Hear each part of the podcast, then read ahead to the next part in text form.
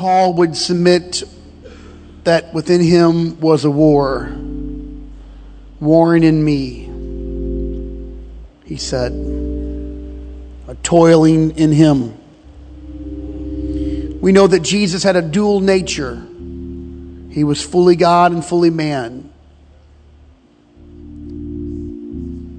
Perhaps in me, I also have a dual nature because Spirit is inside of me, and yet I toil with my will. As you so aptly taught this morning, Brother Foster, I battle with my own soul. And inside of me is the tug of war of my soul and the Holy Spirit.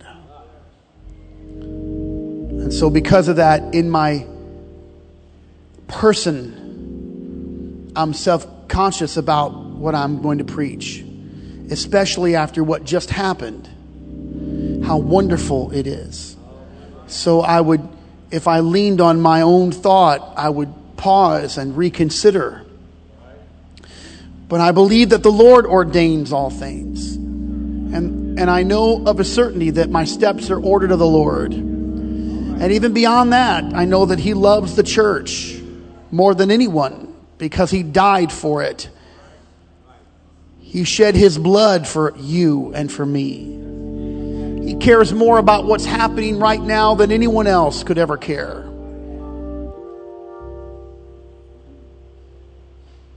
He commissioned this night to be exactly as it is right now. Because I believe we've been led of the Spirit. I'm just going to share this word and then I'll step out of the way and let, and hopefully I'm out of the way, but I'll step fully away and let the Lord speak to your life. My voice is a little bit torn and a little ragged, but um, maybe the next couple of days I'll recover.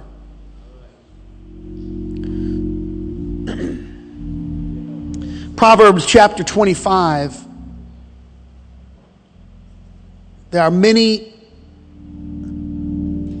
if I could say, one off statements. A proverb that is a complete thought all by itself. If you read through one chapter of a Proverbs, you might find every verse to be distinct, uh, almost compartmentalized. They are encapsulated thoughts, directives for life. When the wise man put pen to paper, pen to parchment, he, he,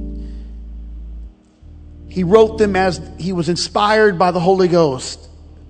And in some ways, and sometimes you have to read the Proverbs very carefully because they don't read as a storyline. They're not reading as, as history. They're not reading even as a psalm that completes a, a general thought. There are two verses, distinct verses, in verse 25 and verse 26 that I draw your attention to. They are somewhat polar in message, but they're connected in substance. And if you read one, it, it will suffice, but if you could put them together, they're connected in a in substance form. And scholars and the Jewish um, commentators would would submit them as being more than just connected, but intertwined. And verse 25 reads like this As cold waters to a thirsty soul. This, this is indicative of a desert place, very well known among those who would live in those regions of the Middle East where water is craved and wells are dug for the very reason. Where life begins and ends, where water flows or where it is dry. cold waters to a thirsty man or a thirsty person, the soul, he says. So is good news from a far country. The, the best way to describe good news from afar, a message that just you were waiting for, the only way to describe it, and the best light he could put it in would be that we would have a drink of water in a wearisome wilderness. The water. And then he writes, A righteous man falling down before the wicked is as a troubled fountain and a corrupt spring. Which indicates that a man who knew what to do, he was a righteous man. He had all the tools of goodness, understanding, but he failed to take a stand. A troubled fountain now. Now the waters aren't just cold, but they're corrupt. And so, I ask the question tonight Is there life in this river? Let me just read a couple of verses in your hearing while you're standing. I don't want to overwhelm you, but I read from Isaiah 44. God said, I will pour water on the thirsty land and streams on the dry ground. I'll pour out my spirit on your offspring and my blessing on your descendants. John wrote in the book of Revelation, he said to me, It is done. I'm Alpha and Omega, the beginning and the end. To him who is thirsty, I will give to drink without cost from the spring of the water of life. It Won't cost you anything. Finally, Jesus is proclaiming, and they relied upon it in a great revival. Speaking of the Holy Spirit, Jesus said, He that believeth on me, as the scripture hath said, out of his belly will flow rivers of living water. Father, I commit the word unto you. It is from you and for you, on behalf of you do your work among the people tonight in this house. I pray when I'm finished, Lord, you'd be satisfied and the people would respond with their whole heart, standing transparent before you for the sake of the kingdom in our city and for our own lives and our families.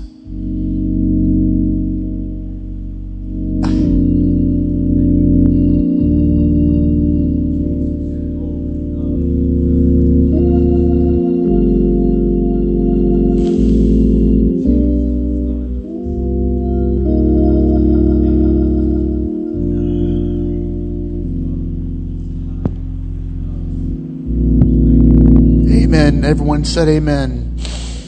Amen. When you're seated, give a praise to God. Would you do that? When you're seated, we give a praise to God. God, we praise you.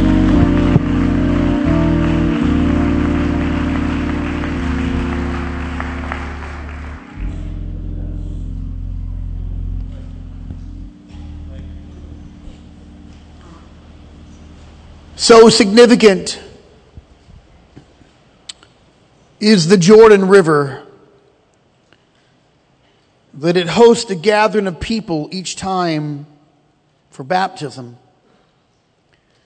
The first time, many years ago, when I went to Israel, we went to the upper portion of the Jordan where the crystal clear water embraced every person who entered. It was a beautiful scene off the bank of that river was a small building built for the benefit of the tourist.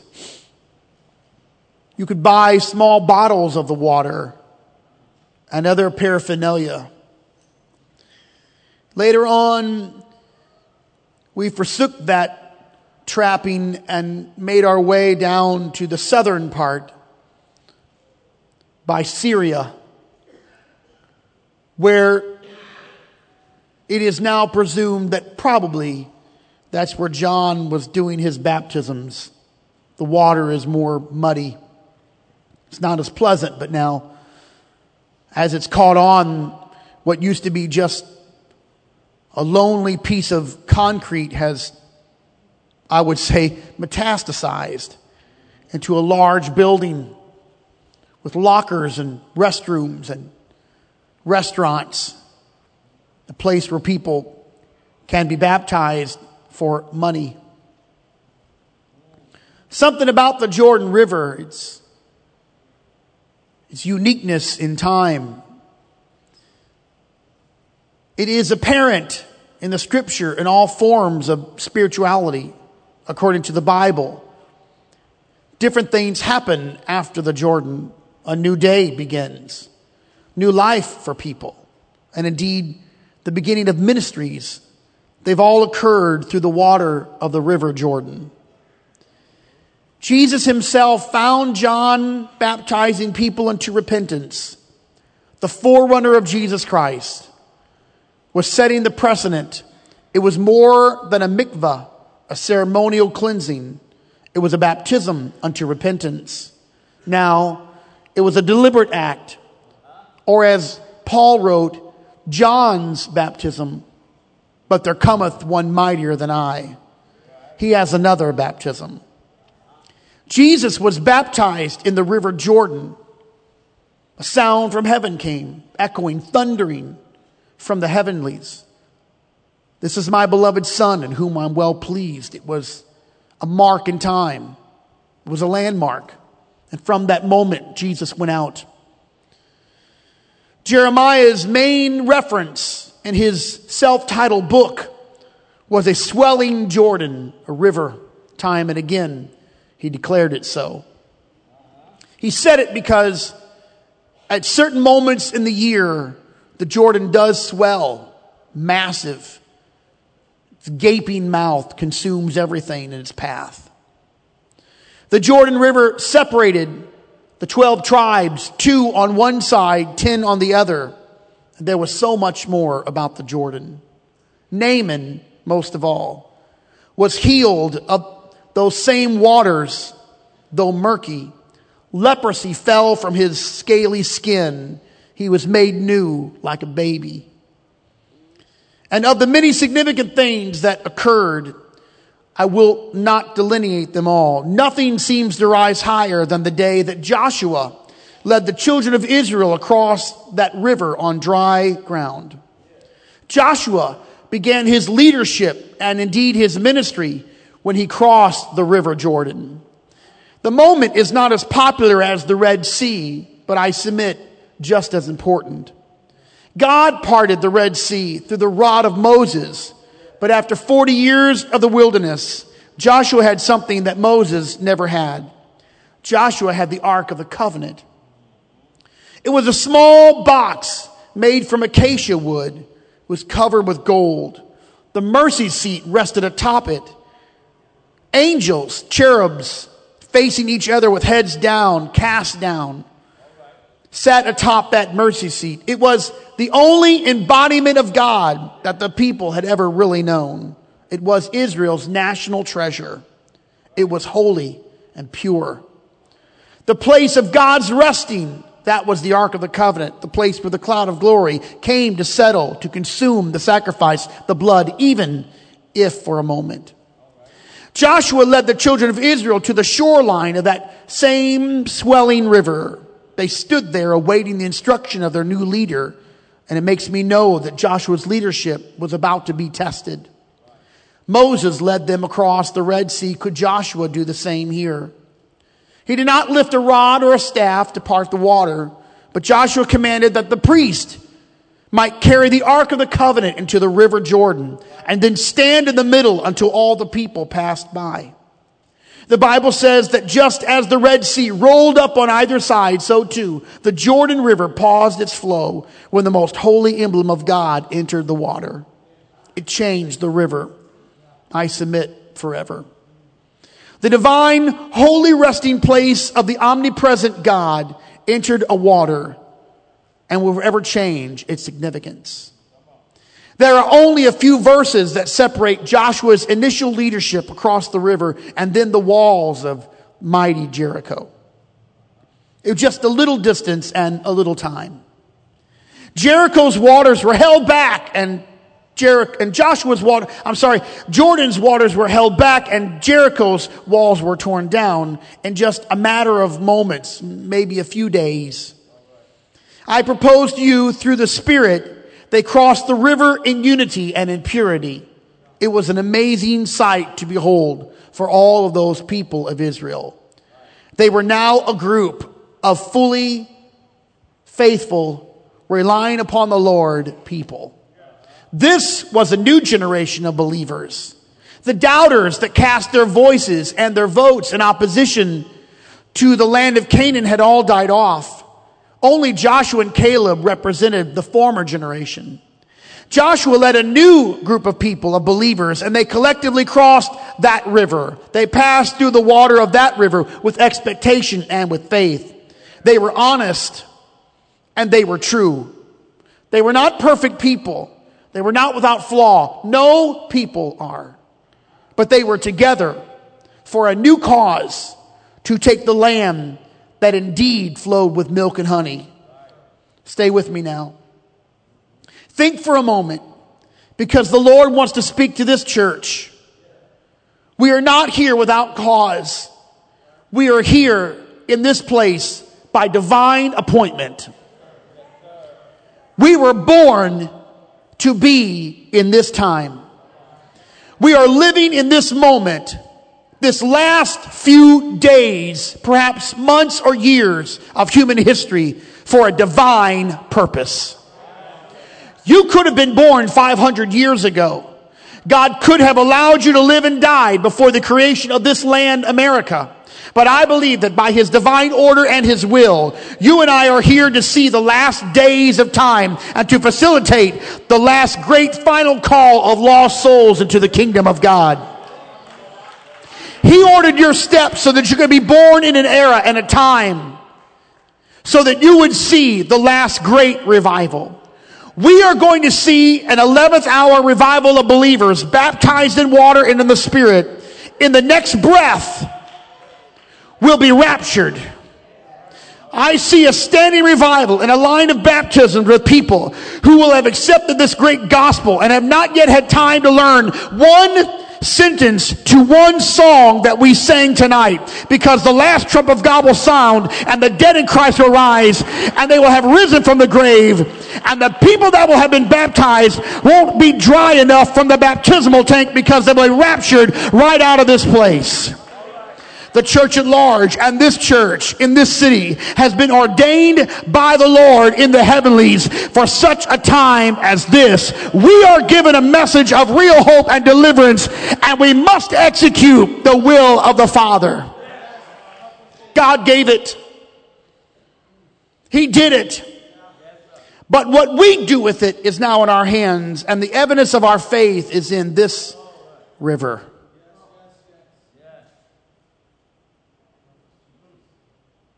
Is there life in this river? Hmm.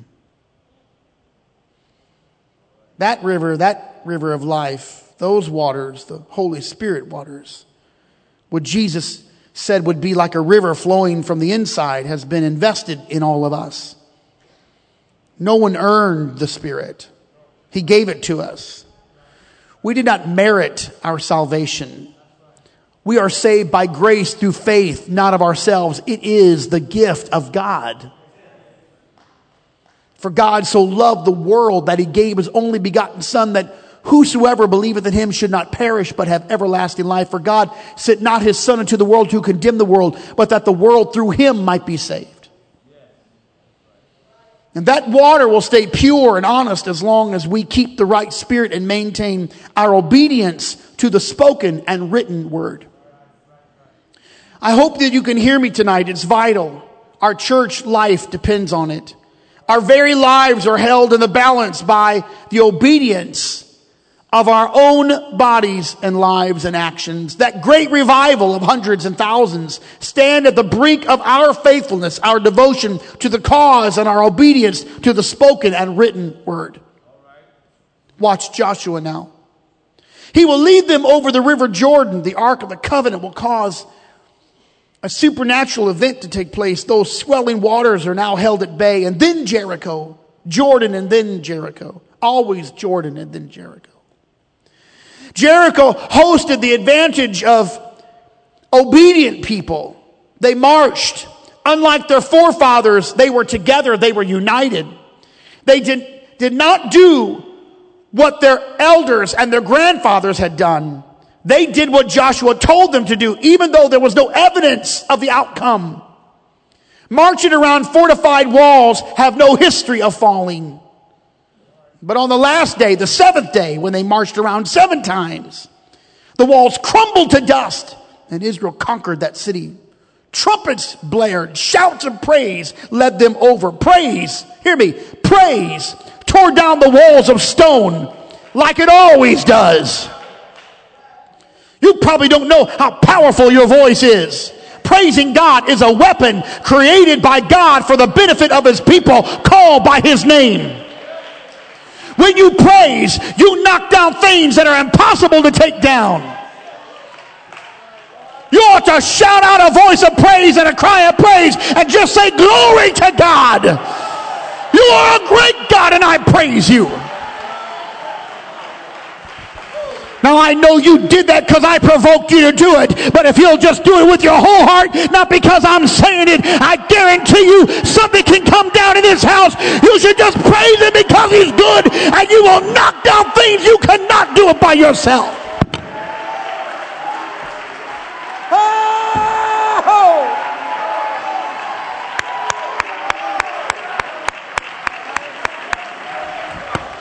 They shouted the walls down. They shouted the walls down. They praised the walls down. They praised past the opposition. I know how it sounds, but I wish you'd try it a little bit.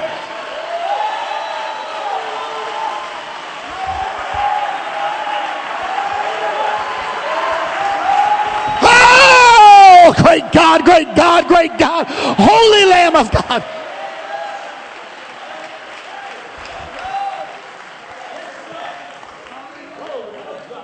Thank you. may be seated and clap your hands when you get seated.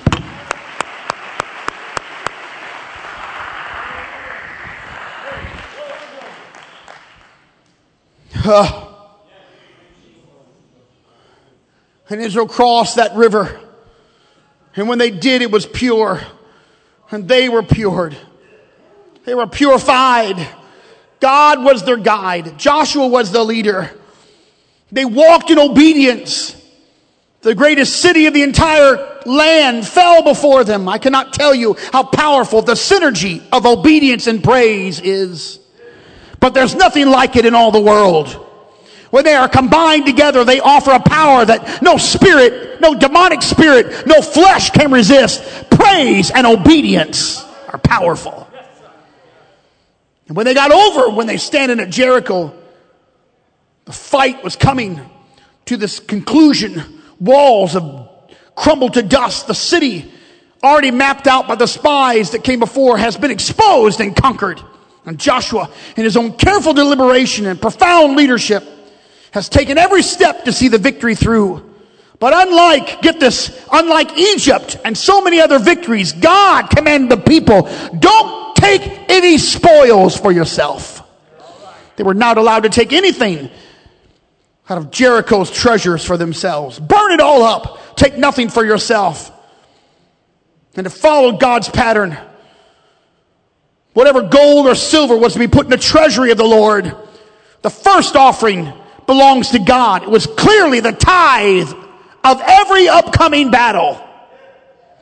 They burnt the city with fire. All that was there, and only the silver and gold and the vessels of brass and of iron they put to the treasury of the house of the Lord. Everything else was gone. Don't take anything for yourself. It belonged to God. Jericho and all of its collective wealth was God's. I stand here to tell you that God will not tolerate a thief. Joshua told the people as much. Leave it all. Make it a sacrifice to God. Burn it all. Bury it all. Give the precious metals into the treasury, but don't take anything out of Jericho for yourself. It belongs to God. You can divide up the next battle spoils, but the first is God's. Always God's. Remember, ladies and gentlemen, the water is still pure. The people are not corrupted. That river they crossed over, the flow of that water that once buried the Egyptian army and freed the Syrian captain from certain death was still clean. As long as they obeyed, the water stayed that way. As long as they gave their will over to their leader and to God and to the word, they were pure and they were clean. But the moment they changed, they're all collecting everything, gathering all up, putting the precious metals into the hands of the Levites to be put into the treasury of the house of the Lord. Except one man, Achan. Achan, he muddied the water. He polluted the stream. He corrupted it. He entered Jericho with an honest spirit, but he left with a corrupted heart. He crossed over in unity, that's true. But when the victory was over, he looked around and he took what he said was, and I quote, goodly Babylonish garment and 200 shekels of silver and a wedge of gold of 50 shekels weight. I coveted them, he said, and took them. Behold, they are hid in the earth in the midst of my tent. The silver is under it all. The Bible says that the anger of the Lord was kindled against the entire congregation of Israel. No one knew it at the time. No one knew it, but after Jericho, when they went to fight the next battle in a city called Ai, a nothing little town. Israel should have wiped them out. The armies of Israel should have stepped on that place like the heel of a big boot on an ant. But God was not with them and no one knew it. Joshua didn't even know. The leader never saw it coming. The spiritual leader never saw it coming because God does not share everything all of the time. Sometimes God allows defeat so there can be a purification of the water. And it happened that day. the Bible says that they lost 36 of their men. That's what the Bible says in Joshua 7, verse 5. They chased the Israelites from the city gate as far as the stone quarries, struck them down the slopes. At this, the hearts of the people melted, became like water. What began so pure and holy ended with suffering, confusion, loss, and defeat. One man mattered. One man. Jesus said it like this. A little leaven leaveneth the whole lump.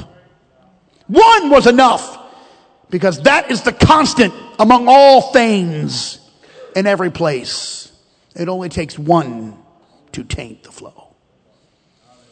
And I bring you to the sights and sounds of the world's most important rivers.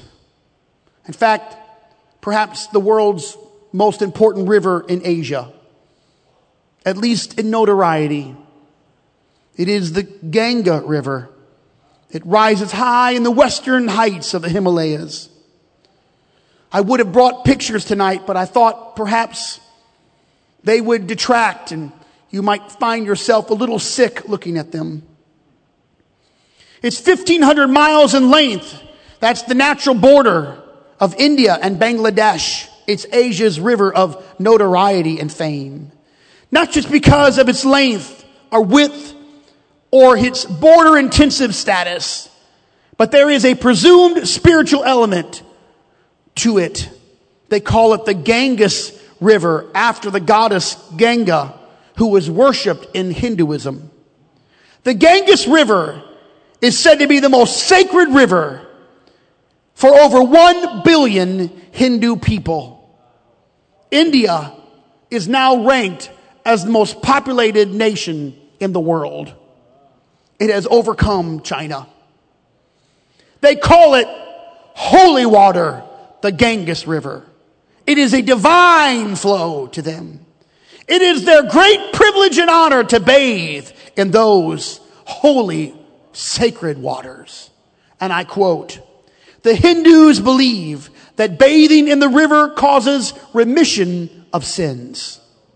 They believe their sins are remitted each time they take their routine bathing opportunities. Whatever stains their soul is now removed by the flow of the river Ganges. They say that being in that water facilitates, hear it, the cycle of life and death, it's a resurrection. There's transforming powers in that river. And most of all, the people call the Ganges River the most pure, of all rivers in the whole world. But there's a problem. For decades, many decades, they've been throwing their trash in the waters. There's mounds of plastic cups in that water. There's level, the levels of fecal coliform bacteria in the water for, from human waste has risen to over 100 times of critical state. It is grotesque. Human feces flow down that river. I didn't want to show you these pictures. Maybe when you get home, you can look at them, but not here, not now. Just trust me. You don't have to Google me to find out I'm telling you the truth. The Bible says they received the word with all readiness of mind, and then later they searched the scriptures to see whether those things were so. Mm-hmm. Disease is rampant in those waters. The same waters they call the most holy and most pure and most sacred. 140 species of fish are dying in rapid form because they can't survive in those murky, nasty, filth formed waters. People with small cuts on their body leave those waters worse off than they were before they entered with infection and disease. The river is corrupted even though they all say these waters are the most important waters of our time. This river is the most sacred river, but then they dump all their trash into it. And then next to the heap of their trash and filth, they bathe in it. They bring their most pitiful items and leave them in the same place they say they love. And of the world's top polluted rivers, you'll find them listed not 10 but 11. The Ganges River is number one. It is the worst, most environmentally hazard river and water in all of the world. They destroy what they say they love. They dump their junk, their trash, the most corrupted things of their life in those waters and the place where they proclaim to give them remission of sins, think of it, has become the very place of their worst disease. Paul said it like this. He said in 2 Corinthians 6 verse 17, Wherefore, come out from among them and be separate, saith the Lord, and touch not the unclean thing, and I will receive you. See, he cannot receive us because he's a holy God if we're still entangled with the corruption of the world. Hebrews says this, follow peace with all men and holiness. Follow holiness because without holiness, no man is going to see the Lord. Think of it now. Think of the conflict of it. Hebrews goes on to say, and I'll quote it in another version, make every effort to live in peace with all men and to be holy. Without holiness, no one will see the Lord. See to it that no one misuses the grace of God that no bitter root grows up to cause trouble and defile many. See that no one is sexually immoral or is godless like Esau, who for a single meal sold his inheritance rights to his, to the, to, as the eldest son. Afterward, as you know, when he wanted to inherit the blessing, he was rejected and he could not bring about a change of mind, though he sought the blessing with tears. I rise to say, God is calling us to live a pure life. And the water that we went through in baptism that Peter said would bring about remission of sins. He said, repent and be baptized every one of you in the name of Jesus Christ for the remission of sins. That water, that water has to remain pure. Not just the physical water, but the river that flows to this church. And I'm awakened to preach to the body of believers and to the saints in this house and our lives and our temples. We must protect ourselves from the filth of this world. God has given us a great revelation. We got to give God the things that belong to Him. And we got to keep the river of this church clean and pure. We have to live with obedience and with praise. And nothing will defeat us if we'll do that. But when we remove the things from our lives that God has instituted, even the smallest things in the smallest cities like Ai, it will destroy us and defeat us. So from the back to the front, from every side, I say Everyone, protect your language and what you say. Don't ever share your grievances with anybody about the church. You lay them on the altar. Don't ever poison the waters of the church. These are the very places and the very saints of God in the pews. And the Spirit flowed in you in His place to bring you out of the corruption that was in your life. And if you really love the Lord and you're thankful for this house, then don't pour your trash on the doorstep or against the church. I'd rise to ask you, are the waters in this house pure? Or have we corrupted the very place that we embrace?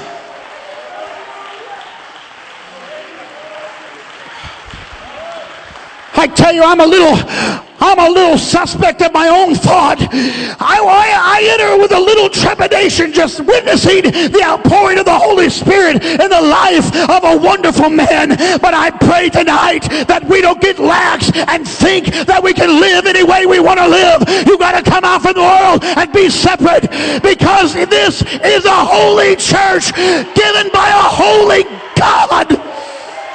Call for a holiness. That's right. Hear me. Hear, Pastor. And some of you will say, well, just tell me what not to do. Give me the list. I'm going to tell you, you get in the book and you get on your knees and you get in praise and you get in obedience and God will show you how to live. But you got to seek for him and ask, Lord, how should I conduct myself? What I'm afraid is that by the time I get done with my supposed list, there'll be a lot of things that you needed that I will, I will unintentionally leave off that list. That's why you got to get before God and you got to say, Lord, make me a holy person. Make me a righteous person. I can't fall down now. I got to rise up now. I got to hold the standard of truth. I've got to hold on to holiness and godliness.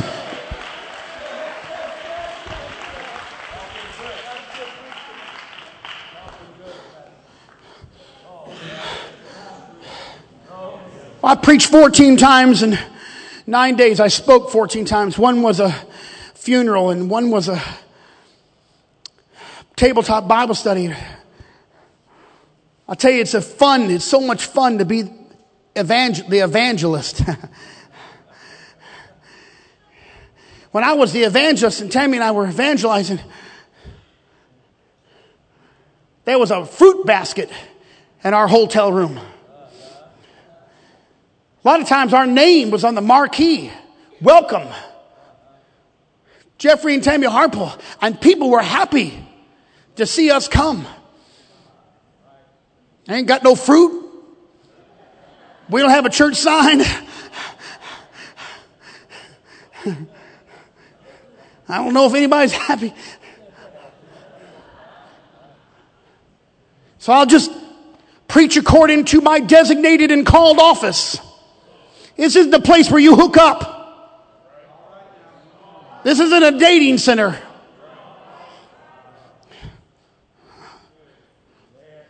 This isn't a place where you share all your grime about everybody else or even your own life. You leave that at home. When you get here, you know you're walking in the presence of the Lord God Almighty. Here, Pastor, it only took one Achan to cause a defeat of all the people. And I wonder, and I just wonder. There's 103,000 people in our county. There's 64,400 people in the last census some years ago. I don't know what the new one's going to say. In our city, we surely we can win to the Lord and baptize even 1%. If we can just get 1 or 2% of our whole county. Come on, is this all? We got to find everybody we can and baptize them in Jesus' name. That's the reason why we exist. I keep telling everybody that the church is the only institution built for the benefit of its non members. But we think it's for our benefit. I'm going to tell you why you ought to be shouting, praising God, and at the altar when you don't feel like it. Because other people don't know what to do until you get up here. Stop thinking you got to move if you feel like it. it. has nothing to do with your feelings, it has to do with your obedience. Stop telling me it's not in your personality. Change your personality to be like Jesus. You don't all believe that. You don't want me. You should have gone on your vacation this week because you don't want to hear me, but I'm going to preach the word. It's time for you to get out of all that mess. And if you're involved in fornication and adultery, you should run from that. You're corrupting yourself and your family and the church.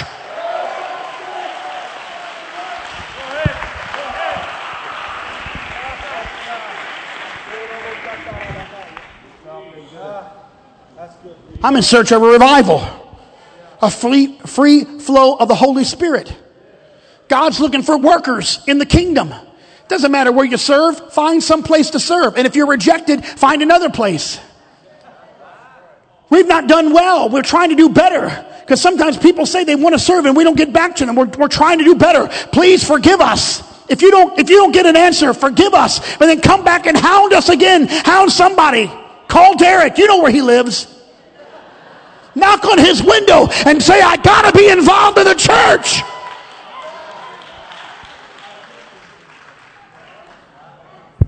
You got nothing to do on Monday morning, come on in here and pick up all the hairpins and the bows and the other stuff. People leave behind.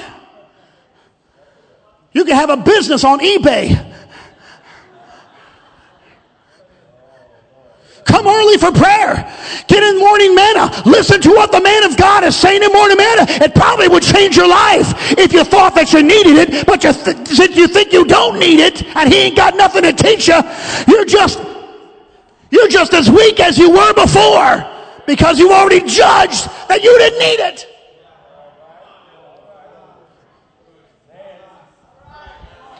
Oh, we want to have a great church. We want to have revival. I want my family to come. Well, I want to know about these waters. Are they pure waters? Are they holy waters? Are they filled with love and forgiveness and long suffering?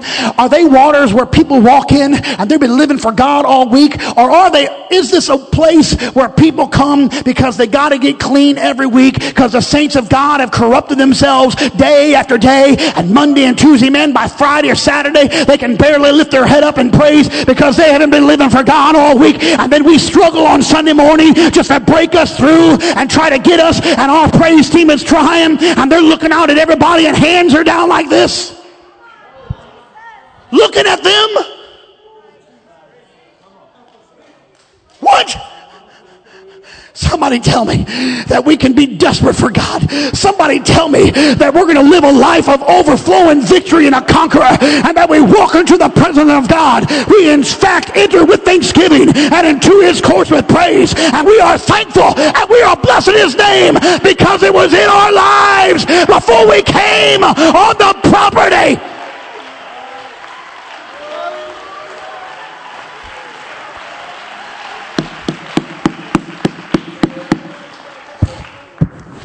I remember a day when Mama was on the keyboard, the piano, playing some song about the cross, and it was a slow song. And I was a drummer, and I hated those slow songs. There was nothing for me to do. No drum rolls, cymbals were out of order. I kind of waited. Come on, let's move along, Mom. Come on, move along. Scott was playing the organ. He, didn't have much to do. Just a couple, hold that chord near the cross. Uh, near the, you could be bored out of your mind if the whole song set was like that. At least for me.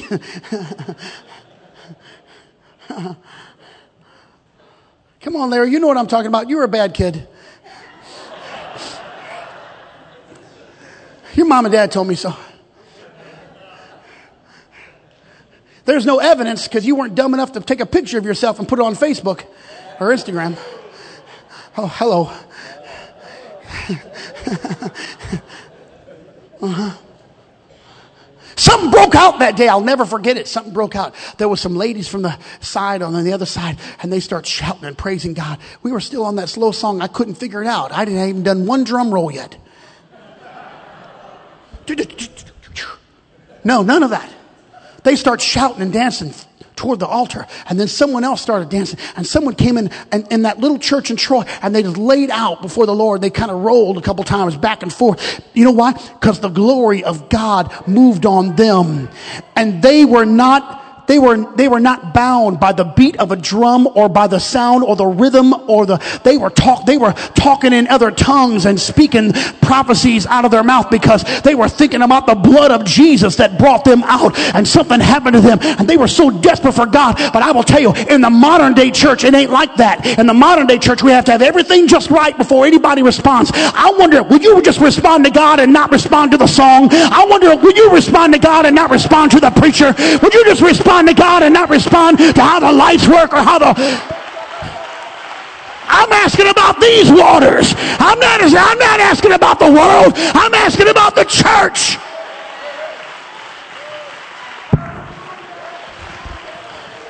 I'm almost done. I'll tell you what you can do. If you come here and you call this your church, if anybody asks you about your church, you light up like a light bulb. You ought to be looking like a walking Christmas tree. You ought to say, I love my church. If you got an issue with the church and you leave, the last thing I want you to do is put something on Facebook about your new church and say, finally I'm loved. I'm to tell you what, God knows every text, every Instagram, every Facebook posting that you've ever written, and you're to be called and account for all of that junk. Here, Pastor, tonight, we got to work on this river.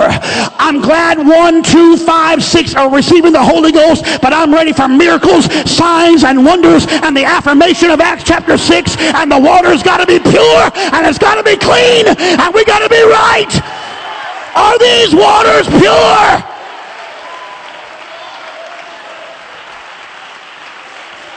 Oh, I feel the glory of God. I know He wants to come in here. How many young people? God wants to double this group. He wants to triple you. Hear me, young people, but you've got to be real and true and not pretend. Don't pretend because we know what to do in church. I don't know what the signal is. I don't know. There's a signal. I haven't figured it out yet. You know, there's some things you can only hear when you're younger. Did you know that? There's some frequencies you can only hear. Reagan did this in our house for us. And one of his ears is kind of bad, but he can hear, he can hear a frequency Tammy and I cannot hear. Do you know about this? Come on, do you know about this? Well, Tim, you can't. You're old like me. You don't know. Scott, help me. You know about it. Does, there, does anyone know what I'm talking about? Do you guys know what I'm talking about? Have you done this with your parents? Can you hear this? And then if you're over a certain age or something, you can't hear it. I don't know. There's a signal they have in the youth group. And I'm not sure what the signal is. It's a frequency. And the moment they hear it, they abandon ship and come to the altar. I love it. I want them to come. I want you to come to the altar. I'm glad you get out of the, get out of the boat and come down to the altar. But don't think that just because you walked up here that you're true. It takes more than 10 feet to be right with God.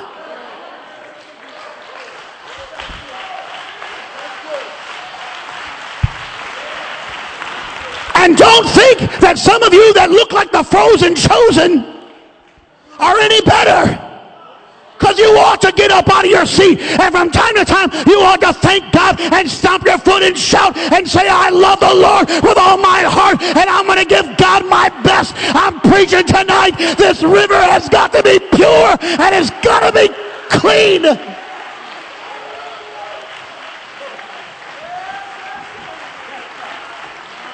I would preach, elder, that the reason why rivers get dirty is because of stinking flesh. Yeah. But nobody knows what that is. So let's just call it what it is bad attitudes. uh huh. Uh-huh. Well, we want to talk about deliverance. I'm going to tell you about deliverance. When the flow of the water is clean and the spirit has, and the spirit of the church, I'm talking not the Holy Spirit, the spirit of the church is pure and we have our attitudes right.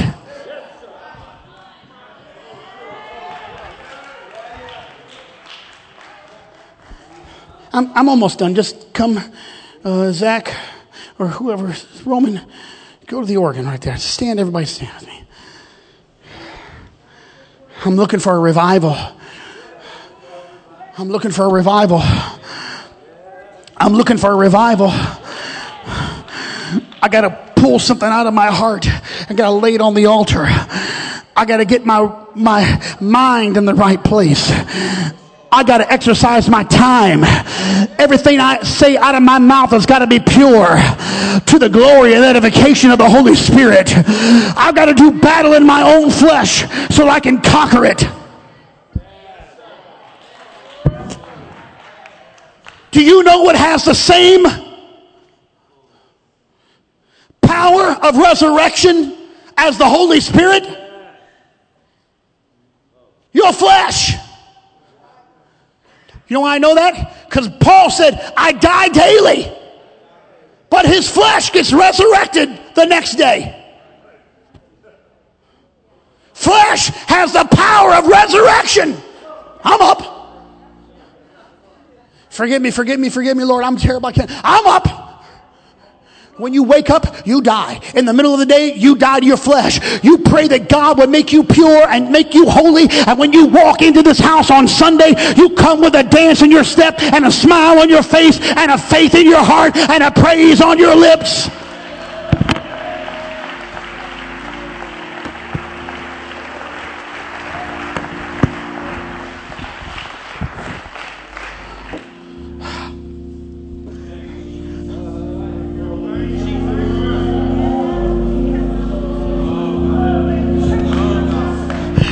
Say it right now. Search me and know me, Lord. Try me and see if there is any wicked way in me. Create in me a clean heart, O God. Renew within me a right spirit. Wash me and I'll be clean. Wash me with the hyssop and I'll be clean. Uh, shine your light in every dark corner of my life. Come on, say it. Say it right now. Say it right now. Create in me a clean heart, oh God. Renew within me a right spirit. Wash me. Wash me. Take this stony heart out of my flesh. Put in a tender spirit inside of me. Come on, we're going to pray for our own church today. I need some people to go back and lay hands on the back wall. I need people to lay hands on that wall. I want us to bind every every everything that's against God out of this house. I want you to pray for yourself. I want I want God to purge us and cleanse us and renew us so the rivers that we call sacred that we think are holy and are dedicated will be corrupted by our own lives.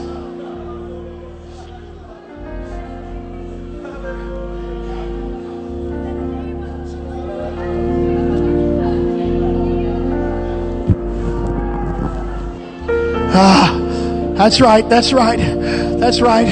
Come on, rivers of life. Come on, rivers of new life. Rivers of new life. Rivers of new life.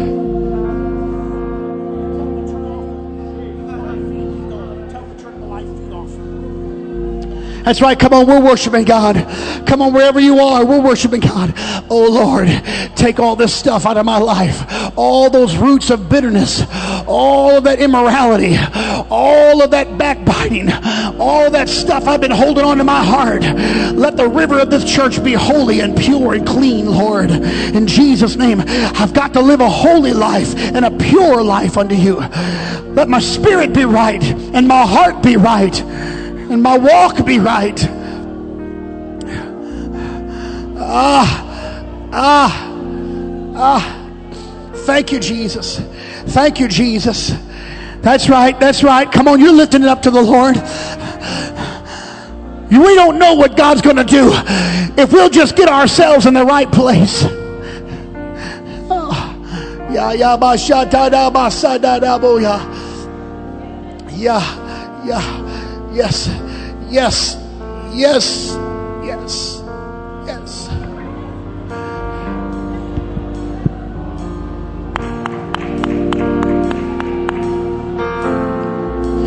Pray as long as you want, but it's it's 7:51. I'm just going to give you 9 minutes. You can stay longer than that, but I want 9 minutes of just praising God and asking God to clean you, clean your home, clean your life. Come on, ask God to clean everything about you, your spirit. I want you to pray, God, let me walk in the pureness of life. yes. So my spirit is pure.